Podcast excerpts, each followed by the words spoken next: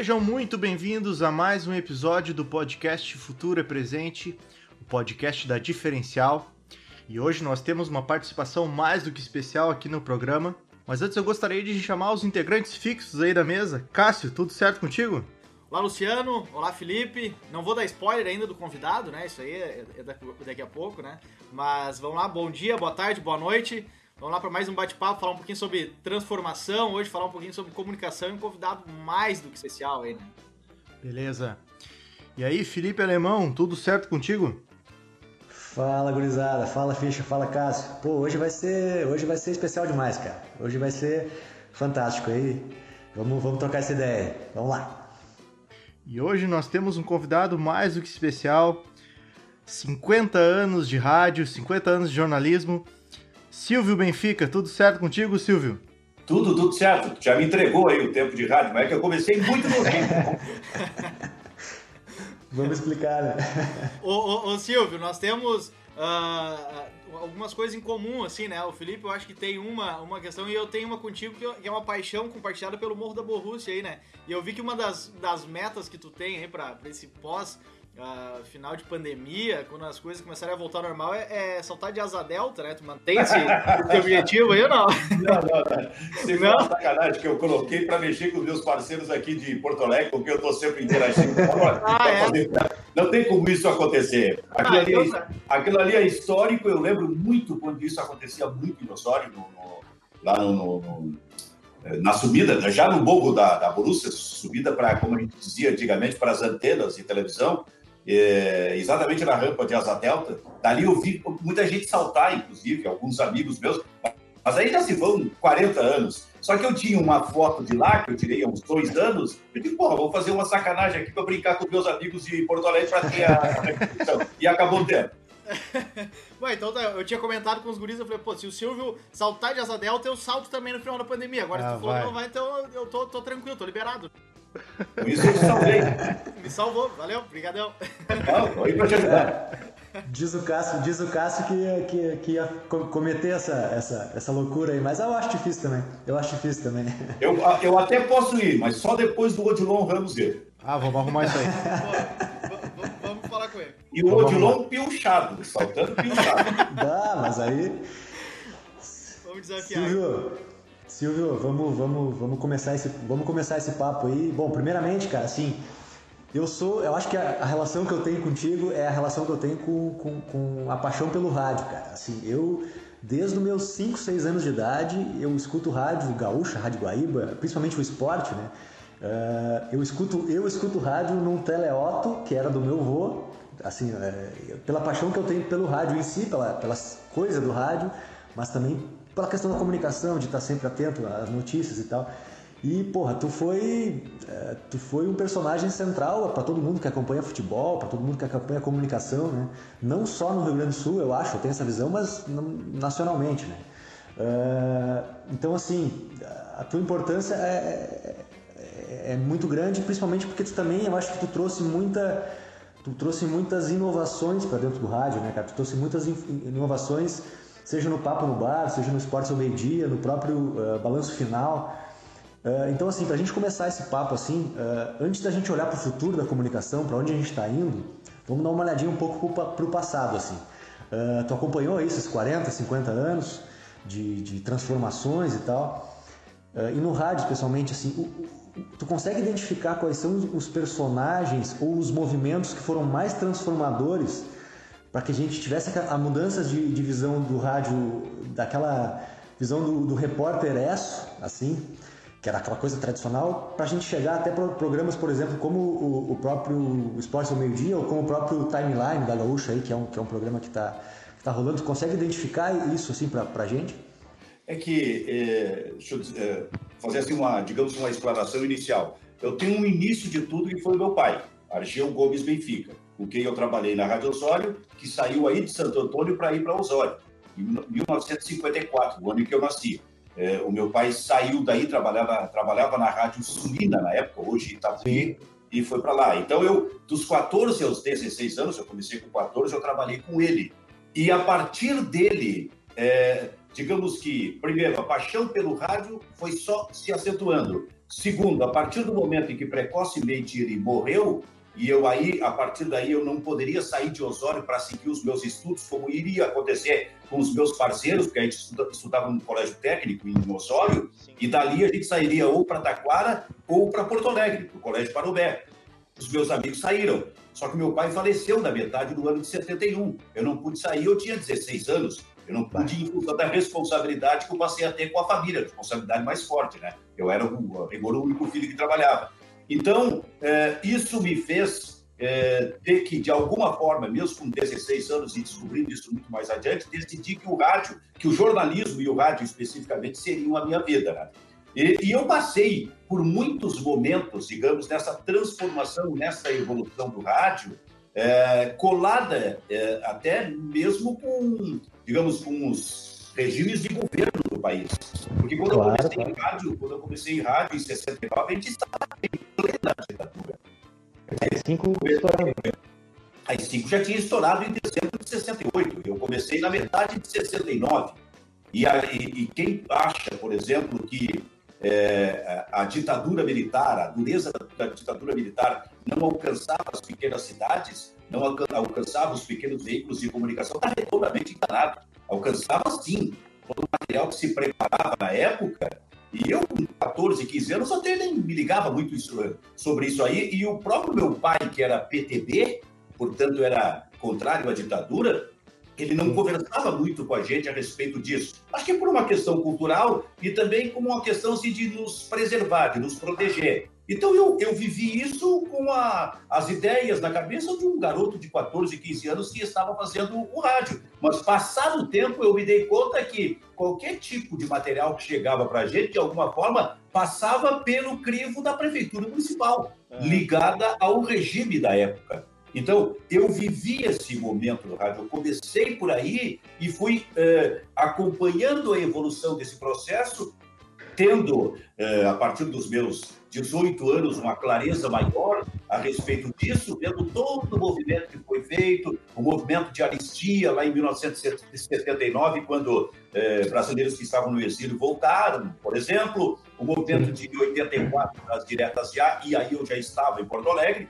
inclusive trabalhando em cima dessa cobertura das diretas já, e depois, em 85, a partir da vitória do Tancredo Neves. Então, eu vivi esse momento no que diz respeito às questões políticas do país, mas vivi também a transformação do rádio. Eu tenho, assim, claramente na minha cabeça a transformação do rádio desde os anos 60, o rádio romântico que se vivia na época, um rádio que tinha informações, Repórter Essa, por exemplo, mas que tinha muitos programas eh, musicais e muitos deles chamados de programas de auditório, cada emissora de rádio, por menor que, fosse, ela tinha o seu auditório, porque, por exemplo, lá em Osório, na década de 60, o meu pai apresentava nos domingos pela manhã um programa de auditório. Legal.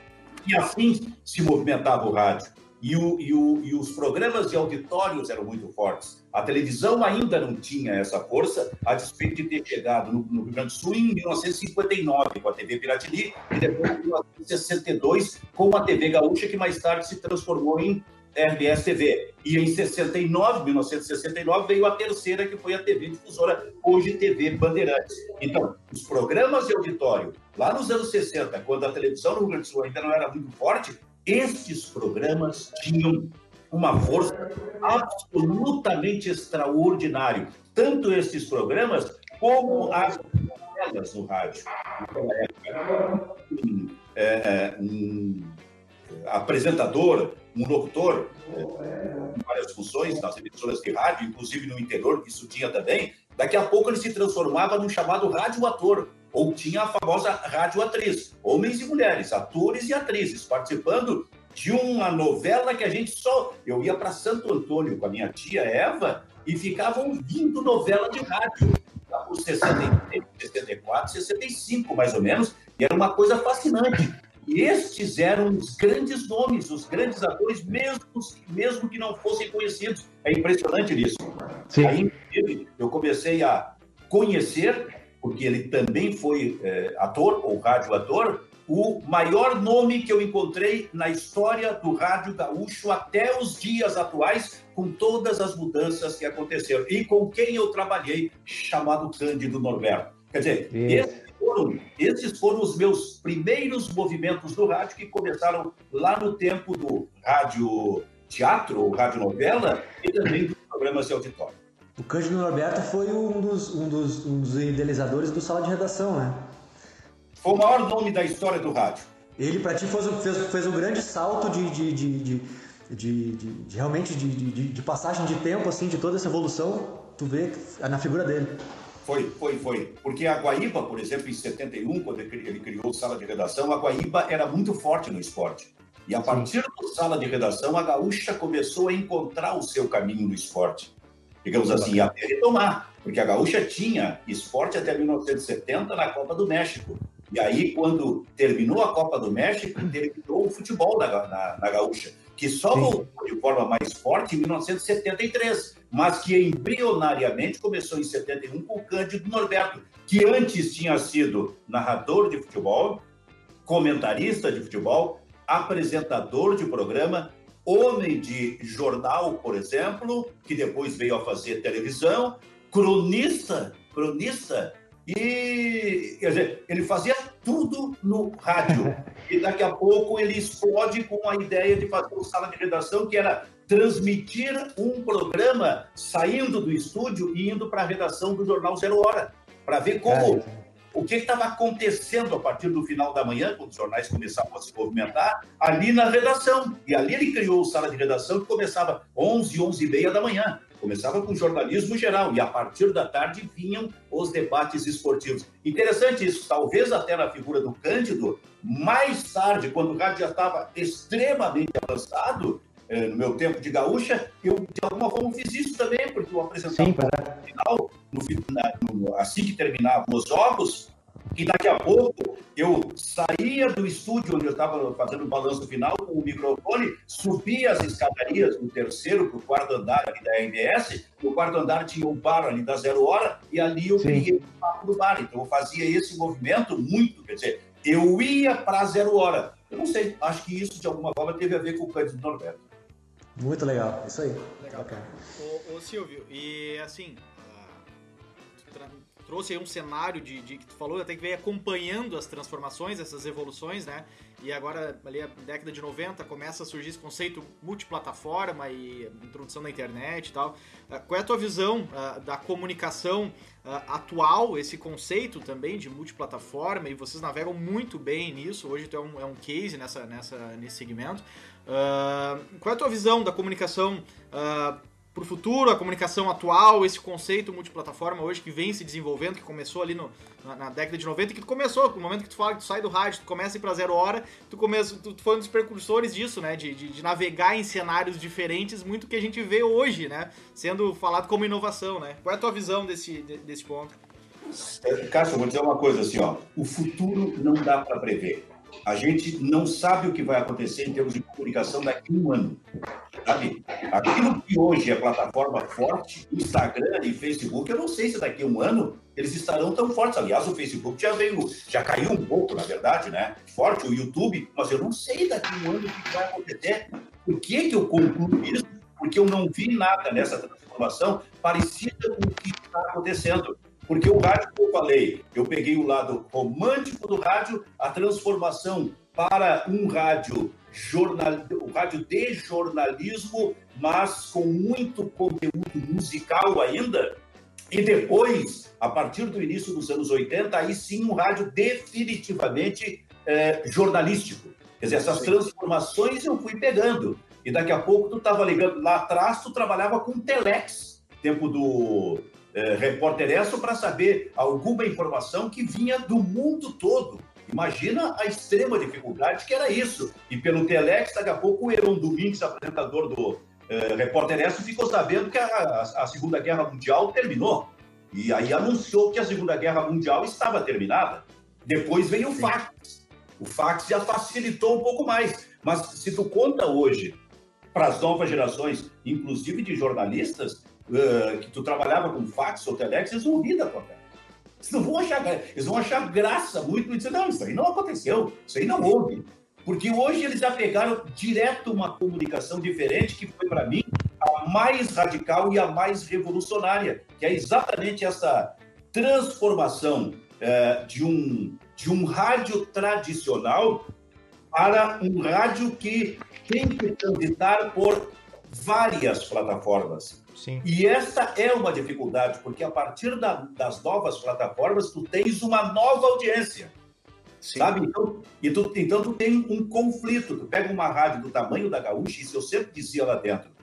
O, o nosso desafio agora é como penetrar nesse novo território de audiência. É verdade. Porque a, ter, a, a audiência antiga, tradicional, ela vai terminando, ela vai envelhecendo, ela vai morrendo, e essa é a audiência uh, na prática da história do rádio.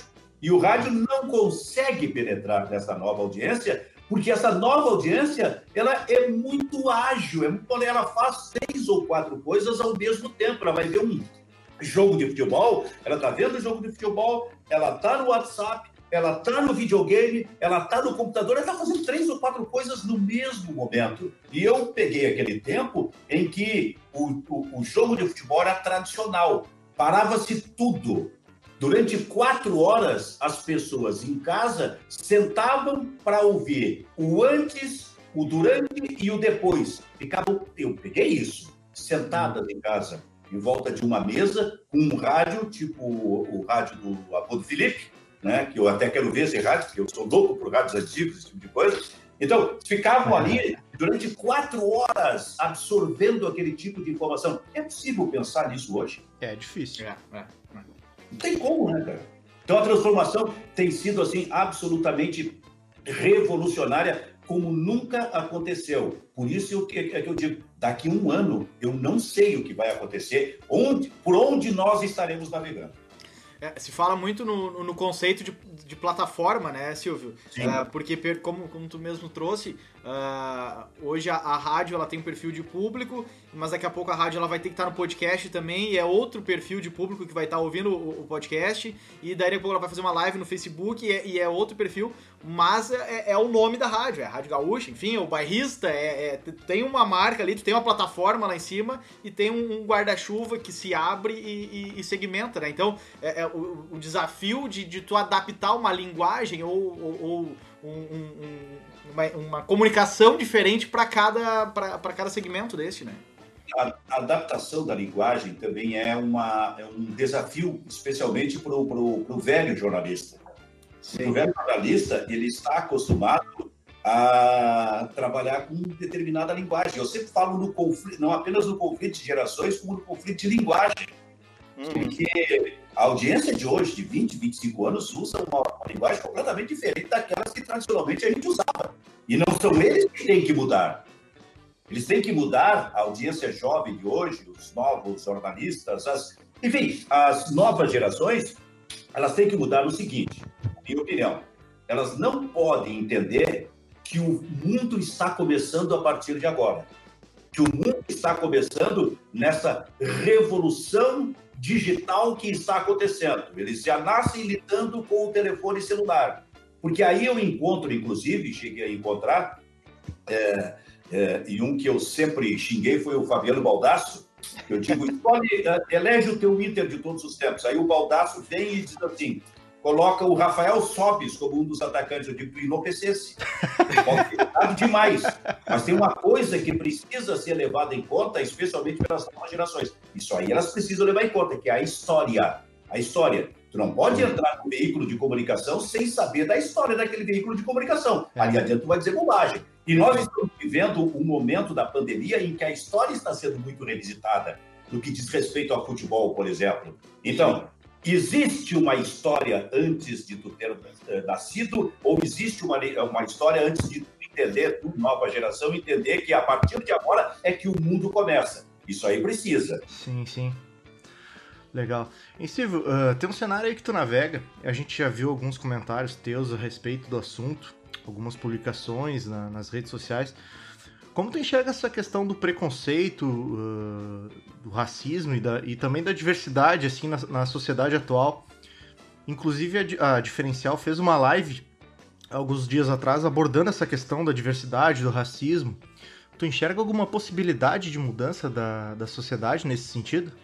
A possibilidade maior de mudança nesse aspecto, assim, é, é, de se ter, terminar vai ser difícil. Essa, isso é uma coisa muito enraizada, muito, muito, muito. Mas diminuir sensivelmente, para que as novas gerações, especialmente, compreendam que isso é uma aberração completa. E aí eu comecei a provocar, porque eu disse o seguinte: as nossas redações de jornalismo, nesse aspecto, aqui no Rio Grande do Sul, tenho dito, elas são um escândalo. Tu entra nas redações, tu só vê jornalistas brancos. E eu me pergunto, por que não tem jornalista negro? Não tem jornalista negro porque não existe jornalista negro com, com capacidade, com talento? Não, não é assim. Aliás, isso também passa pela universidade, passa pela academia. Porque há uma base assim de, de, de, relação dos veículos de comunicação com a academia, inclusive para pedir para a academia, volta e meia, indicações sobre um, uh, jornal, um estudante de jornalismo que tenha esse perfil para trabalhar em determinado segmento. Nós precisamos que ele faça um estágio aqui na rádio, aqui na Rádio Gaúcha, por exemplo. E a academia indica um jovem jornalista branco. A gente passa por isso. Olha que é uma, é uma questão cultural extremamente preocupante. Aí eu estava dizendo o seguinte, assim, ó, é, nessa questão do racismo. Não é que, e eu conheço jornalistas, por exemplo, da RBS, da Rádio Gaúcha, não é que os jornalistas brancos não tenham capacidade de trabalhar em cima desse assunto. Eles são corretos a maior parte dos que eu conheço, com quem eu, eu dou, eles não, eles não são racistas, são muito contra isso e têm condição, têm conteúdo para tratar do assunto. Eles só não têm uma coisa, que é o sentir na pele a ofensa. É o lugar de fala, né, chama. Isso é, é isso quem sente é o jornalista negro. Aí eu disse, olha, daqui a pouco tu tem o sala de redação, disse isso no programa nosso. Tem o sala de redação com sete jornalistas, sete jornalistas brancos, discutindo intensamente o racismo. Cadê o jornalista negro? Aí eu disse assim, ó, aí tu, mas aí eu, aí eu ironizei. Eu digo, não, faz o seguinte, vai no, na redação da Zero Hora e traz o Renatinho Dornelles para participar, que o Renatinho tem condição. Ah, não, parei, o Renatinho foi demitido há pouco tempo. Não, então tu faz o seguinte, tu vai lá na redação ainda da Zero Hora e busca o Jones Lopes da Silva, que é um jornalista negro com capacidade tremenda para abordar esse assunto, porque esse sente na pele. Não dá, o Jones foi demitido. Não, então vamos fazer o seguinte: vamos ali para a Rádio Gaúcha e vamos buscar o Luiz Henrique Benfica, o meu irmão. Vamos buscar ele para tratar desse assunto, que é negro e tem condição. Não, não dá, ele foi demitido. Não, então vamos na fotografia da Zero Hora, onde tem um fotógrafo muito engajado nessas lutas, chamado, chamado Luiz Armando Vaz. Vai lá e busca ele, que ele vai tratar do assunto. Não dá, ele foi demitido. Não, então nós vamos fazer o seguinte: vamos buscar o Márcio Chagas na televisão. Márcio, que está trabalhando muito em cima disso, ele vai ter condição de falar a respeito. Não, parei, parei, o Márcio Chagas foi demitido. Eu digo, opa, se no meu tempo a luta já era grande em cima disso, mas tinha mais jornalistas negros, isso foi piorando. Quer dizer, isso eu não vou querer dizer que seja matéria de absoluta convicção das emissoras, dos veículos de comunicação. Ó, não pode ter negro trabalhando. Não é filosofia, não é, mas é cultural. E o chefe ou chefete que fica no meio do caminho sempre tenta interpretar o pensamento lá de cima do dono da empresa, sabe? Não, não apenas do aspecto político, não apenas no aspecto esportivo, mas também nessa questão de gênero. Talvez até entendendo que eles não querem negro aqui, jornalista, então não teremos. Então, há um movimento muito forte. Eu estou cutucando isso para que passe a se buscar realmente jornalistas negros para falar não apenas sobre o racismo, sobre, como sobre qualquer conteúdo, mas que a discussão nesse momento realmente é muito forte e que bom que ela seja forte, que bom que ela esteja na ordem do dia e na mesa para ser debatida. Isso realmente está acontecendo. É. É, Silvio, realmente esse assunto tem que estar tá na pauta, né? É, é um problema cultural que a gente tem em todas as áreas, no mundo inteiro, então é importante a gente abordar esse tipo de, de tema, né? Silvio, Hoje nas redes sociais, uh, qualquer pessoa pode expor a sua opinião, né? É uma ferramenta que não existia antigamente. Na tua opinião, essa democratização da internet e também a possibilidade da, dessa manifestação pública, tu acha que ela é, que é benéfica para a sociedade ou não? Cara, é, é, é, impressionante, né? Porque se tu pega o Twitter, tu consegue enxergar as duas coisas. É. O, o, Twitter fazendo bem e o Twitter fazendo mal. Muito. Né? Tu consegue enxergar. E olha que tá falando um cara aqui que pegou o tempo da rádio em que a, a interatividade, a interação com, com, o ouvinte era através de carta. Carta que chegava uma semana depois. ou, no, ou no máximo um telefone que era coisa rara. Celular não existia, telefone comercial mesmo, né? Então, essas coisas todas, esses, essas plataformas, essas redes sociais, elas assim, ó, em tese, elas nasceram realmente para ser uma coisa amplamente positiva. É. Só que, especialmente no Twitter, que para mim é o mais perigoso, tu consegue ver esses dois lados. Quer dizer, é o, é o Humberto Eco. Uh, as redes sociais liberaram a presença, em outras palavras, dos imbecis. A imbecilidade está solta é. Uh, nas redes sociais e principalmente em dois movimentos: o movimento esportivo e o movimento político. O movimento político, então, é um enlouqueceu completamente. Essa última eleição ela foi terrível, né? Nossa senhora, já começou nas eleições e agora só piora, sabe? É, quem é a favor do Bolsonaro não consegue enxergar nenhum defeito. Se o Bolsonaro mandar chutar um poste 500 vezes, vai lá e chuta o poste 500 vezes e dá explicação para isso. E quem é contra. O outro lado é a mesma coisa. O, Bolsonaro faz a mesma coisa, porque ele pensa, por exemplo, há uma briga, sabe? PT e uh, lulismo e bolsonarismo. É. Então, quem é do lado do, do lulismo entende que não é, é não é defeito no meio. É muito radicalismo, né? É, é, muito radicalismo. Então, realmente é uma coisa assim, ó, extremamente perigosa, onde tu pode daqui a pouco ser ofendido, e a partir da ofensa tu também tem a chance, evidentemente, de denunciar isso aí. Aqui em Porto Alegre aconteceu um fato que o, o D'Alessandro, do Internacional, ele foi muito ofendido nas redes sociais aí no, no, no Twitter, mexeram muito com o D'Alessandro. O D'Alessandro fez o que tinha que fazer, foi lá e denunciou, print em todas essas, essas ofensas. Bom, acabou a justiça chamando vários lá e vários pedindo desculpas, alguns chorando na frente do juiz, que não iam mais fazer aquilo, esse tipo de coisa. Ora, por que não se pensa isso na hora, né? Então, a gente tá. Esse perigo a gente ainda. O anonimato encoraja, né? Nossa, encoraja. Mas só que cada vez mais o anonimato não vai ser anonimato. O gente vai acabar sendo descoberto né, de alguma forma. Então, assim, ó, as redes sociais, para mim, para começo de assunto, são extremamente importantes para uh, te, te, te colocar em contato com o mundo de forma absolutamente direta. Tanto é verdade que os jornais eles vão partir para. O, o, o, jornal impresso vai desaparecer.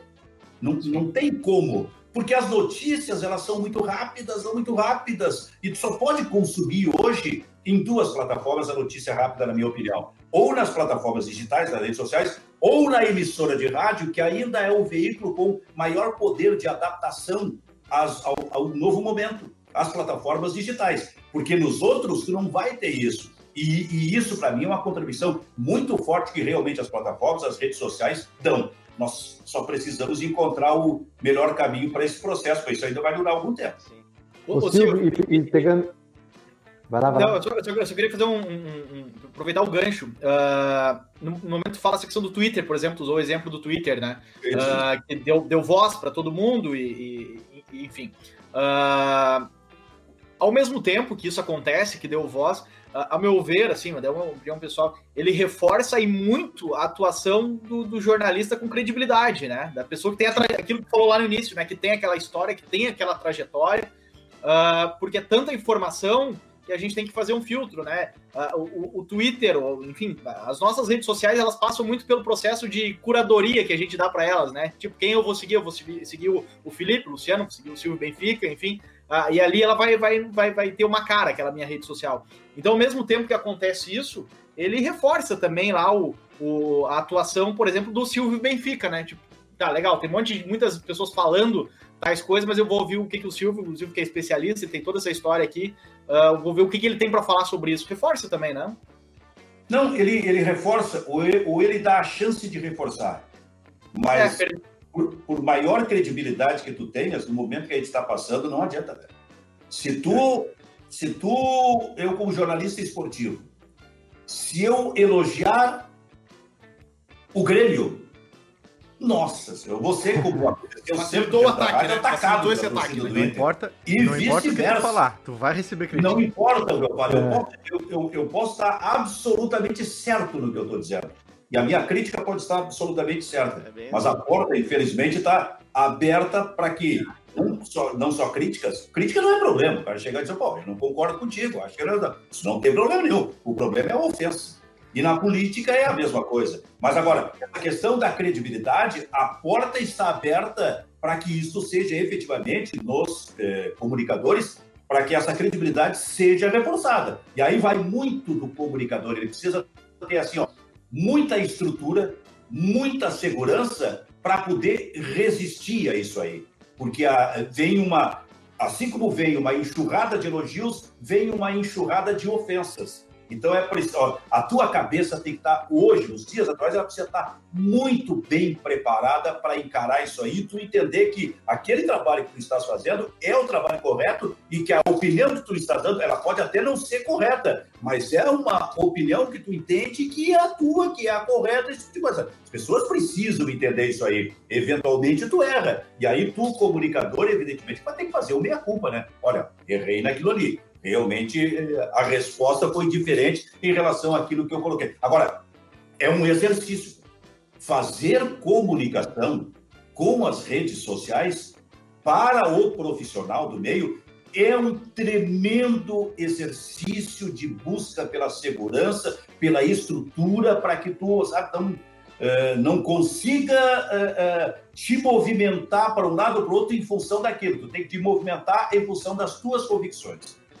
Ô Silvio, e, e, pegando esse gancho aí, desse último ponto que a gente está conversando, e, e, essa indústria das fake news aí, tio, é, como que a gente combate isso? O fortalecimento do jornalismo é uma via para combater isso? A, a, regulamentação penal ou civil disso? Que que tu, qual é a tua visão sobre isso? Eu acho que é, eu acho que isso aí funciona como tem que funcionar, na minha opinião, como funciona na, na, na, na a questão da ofensa, por exemplo, pelo Twitter, que necessariamente o ofendido tem que se movimentar e buscar os seus direitos. É, entrar com uma ação se ele está sendo é, é, ofendido, por exemplo, com termos preconceituosos, esse tipo de coisa. E eu acho, que, eu acho que nas fake news isso também tem que acontecer, porque não é, a, a, as fake news movimentam uma sociedade.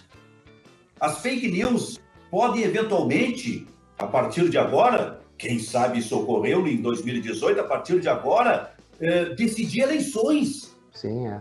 E isso é extremamente grave. O que tem que decidir a eleição é o voto popular, o voto do cidadão. Agora, este cidadão, é, é, nem todos são muito bem esclarecidos. Tem tem uma boa parcela da sociedade que realmente é esclarecida e que não se movimenta por aí. Agora, tem outra boa parte da sociedade ou que é mal intencionada ou que não tem alcance a, a todo tipo de informação. Então, este, para este, eh, chega determinada eh, notícia que não é verdadeira, mas ele acredita nisso porque é o acesso que ele está tendo, infelizmente. Então, olha, olha o tipo de depuração que precisa, aí o tipo de trabalho que precisa ser feito isso. Ele começou a ser feito, mas não sei se é só isso aí, e também acho que isso aí daqui a pouco, como a gente está se movimentando muito é, é, sobre o aspecto político, a política pode estar no, no não, não, apenas no legislativo, no executivo, pode estar no judiciário, ela pode estar transitando nos veículos de comunicação de alguma forma, onde esse tipo de distorção também acontece. Porque também, também é o seguinte: vai pensar que todo sujeito que trabalha no veículo de comunicação tradicional é absolutamente correto. Não é assim, não. Tem muito tacana nesse processo também aí, velho. Claro, claro, claro. Ô, ô, Silvio, uma, uma, uma perguntinha, até essa aqui não estava no, no, no, script aqui, mas eu, eu ouvi agora recentemente, foi essa semana, inclusive, no podcast lá do, do Bebendo falando do, do Júnior Maiká, é, uma entrevista que ele fez com o, o, o Lucas Colar. Né? Uhum. E, uh, e, ele fala exatamente dessa, assim, dessa questão que a gente está falando do Twitter, ele nasceu um pouco lá do Twitter, né? Trazer algumas informações e tal, foi, foi, foi ganhando credibilidade, ganhando, ganhando força. Uh, mas eu queria falar contigo sobre essa questão da, da, da, isenção, né? Grenal, digamos assim, o cara não é gremista, não tem time e tal. Claro, possivelmente todos têm, têm, um clube que torcem, torcer lá na infância e tal. Uh, mas como que tu vê isso, né? A gente tem alguns, alguns personagens hoje do, do, do esporte, uh, do jornalismo gaúcho, que se identificam, né? Mas uh, talvez, eu não sei, né? Mas a, a, rede social atual, ela até prejudica um pouco mais isso, né? Porque, pô, se o cara se identifica lá, ele vai receber muita força de um lado, mas muita pedrada de outro também, né? Como que tu, que tu vê essa questão dessa isenção, digamos assim? Eu, eu, eu, eu sempre tra trabalhei e vou procurar seguir trabalhando até onde eu for, com, é, é, baseado nessa ideia da, da isenção.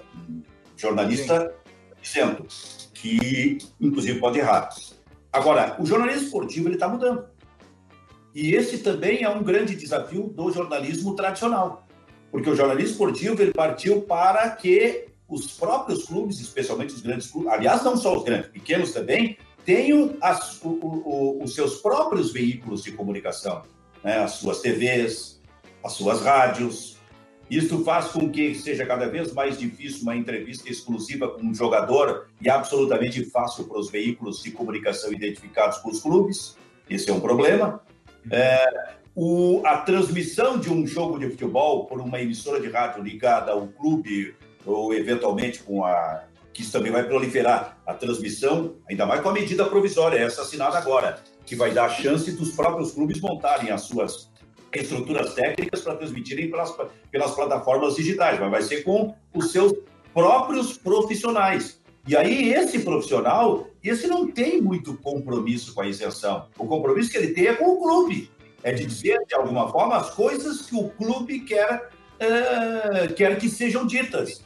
O que é ruim, o bom seria que também existisse, mas que eles pudessem ter um pouco mais de liberdade para avançar, assim, nas suas abordagens. Agora, o torcedor em si, ele vai ficar dividido, mas vai, vai haver um momento em que ele vai ter que fazer uma reflexão. O que, que eu quero? Só ouvir a minha rádio? Só ouvir o meu. Só assistir pela minha televisão que só vai falar realmente aquilo que eu quero? Ou eu quero uma abordagem diferente, mais completa, que eventualmente tenha até alguma crítica, onde eu possa, eu como torcedor, ter um embasamento melhor para tirar as minhas próprias conclusões, ter as minhas próprias opiniões. O torcedor vai ter que se decidir sobre isso. É um desafio. Né? Agora, agora grande parcela desse torcedor vai optar pelo seu veículo, veículo do seu clube. E isso transfere para os veículos tradicionais um desafio enorme, porque esse veículo tradicional, que já vem perdendo audiência com os ouvintes mais antigos, que não, não consegue penetrar na nova audiência do futebol, ainda vai perder mais uma parcela consistente. Silvio, a gente infelizmente está chegando ao final do tempo aí, uh, mas aí para a gente finalizar, até dar uma descontraída e aproveitar toda essa história que tu tem aí também, né? A gente queria que tu trouxesse pra gente aí uma, uma história de bastidor aí, seja da dupla Grenal, seja das Copas do Mundo aí que tu cobriu, ou até de algum personagem dessa comunicação gaúcha aí que tu, que tu acompanhou nesse período todo aí pra gente, pra gente finalizar. Aquela, aquela história que tu botaria no teu livro, assim, aquela história que seria que tu deve estar escrevendo. E talvez essa história tenha, tenha vínculo com a expressão que tu utiliza também bastante, né, Silvio, que é o jornalismo raiz, né? O jornalismo é. raiz, eu já vi que tu utiliza algumas vezes, talvez o jornalismo raiz vinculado a essa história aí seria bacana.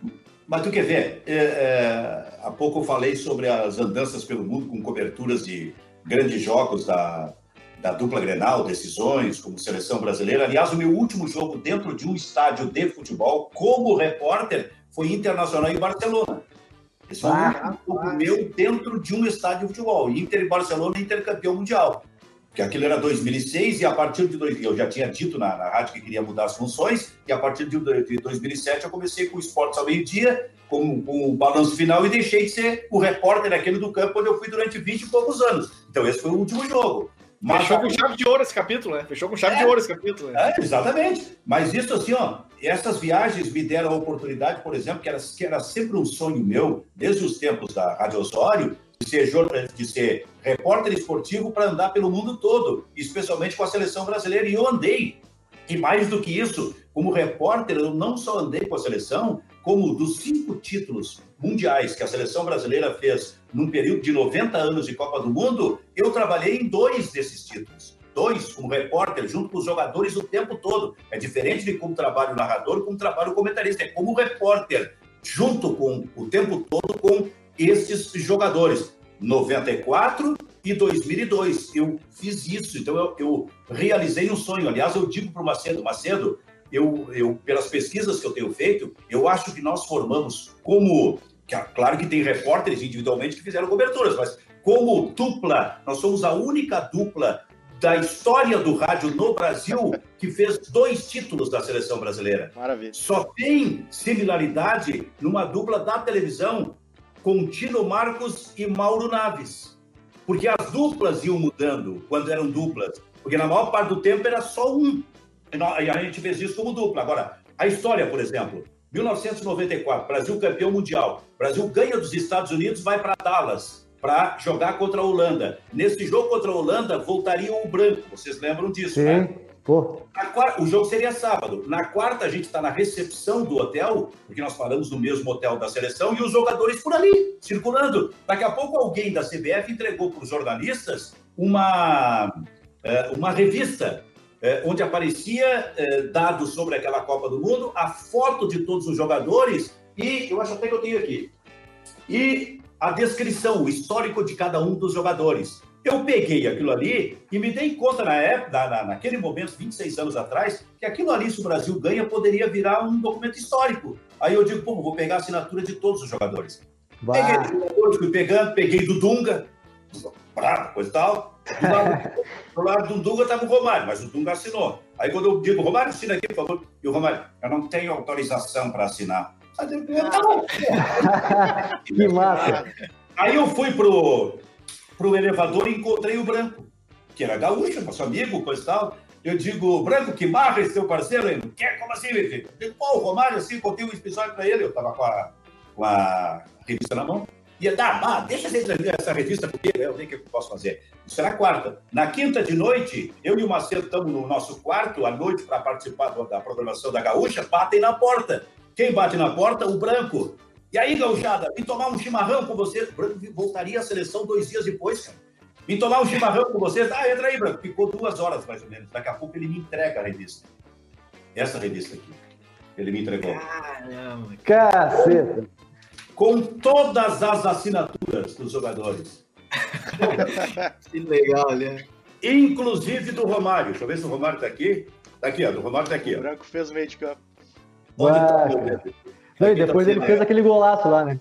Aí o Branco volta fazendo aquele gol. Tanto que em Los Angeles, quando o Brasil foi lá em Pasadena, foi decidir, o Branco repetiu. Dois dias depois, ele foi no nosso quarto, porque ele sentiu que aquilo deu sorte. Mas foi desses momentos, assim, Cara, de, de bastidor da seleção, e eu tenho comigo esse documento há 26 anos.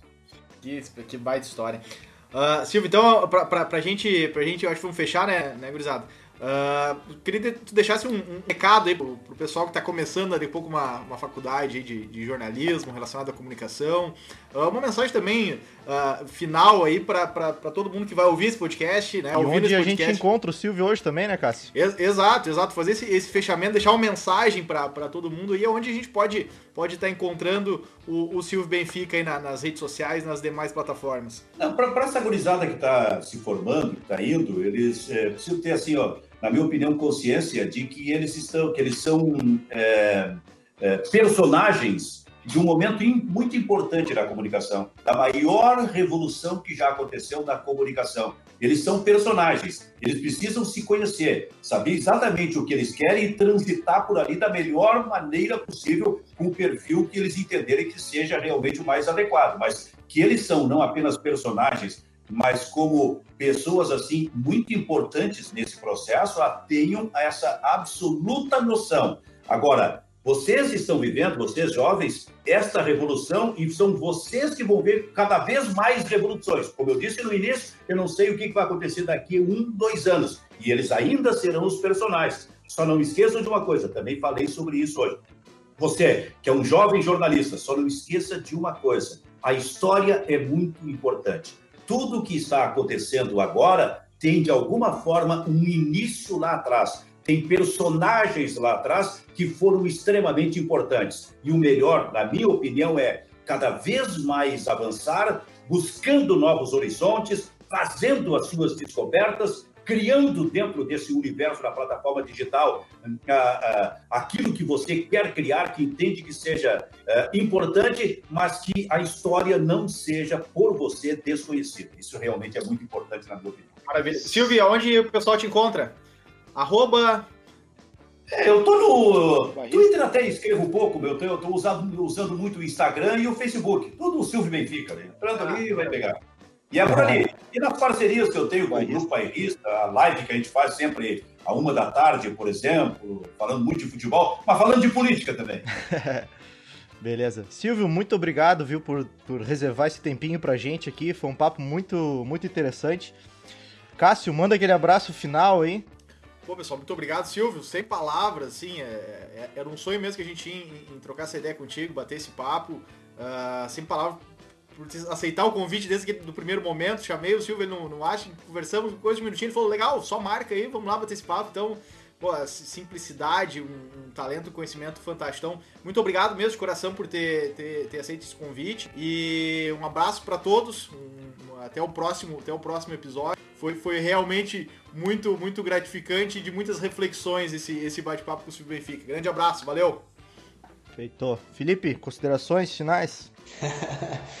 Pô, vamos deixar esse abraço então para todo mundo que está nos acompanhando aí e que, que escutou esse episódio mais do que especial hoje. Queria agradecer realmente o Silvio, dizer que eu já era muito fã dele, agora fiquei mais ainda. E eu vou, vou tirar uma foto do, do meu teleauto aí para mandar para ele, para ele dar uma olhada aí. Grande abraço para todo mundo. Muito obrigado aí. Grande abraço para vocês. E, por favor, aquele velho abraço sempre no nosso amigo Odilon Ramos aí. Tranquilo. Depois que passar a pandemia, eu já combinei com o Odilon. Eu vou ir, eu quero ir no Museu Caldas Júnior. Eu falei ah, ontem com o Arli Correia também, quero encontrar o Arli aí. Sim. Legal. Especialmente passar no Museu Caldas Júnior para descobrir um pouco mais da história da família Benfica. Ah, sim. Legal, legal, legal. legal. Silvio, muito obrigado pela participação. Curizada, até a próxima semana com um novo episódio. Falou!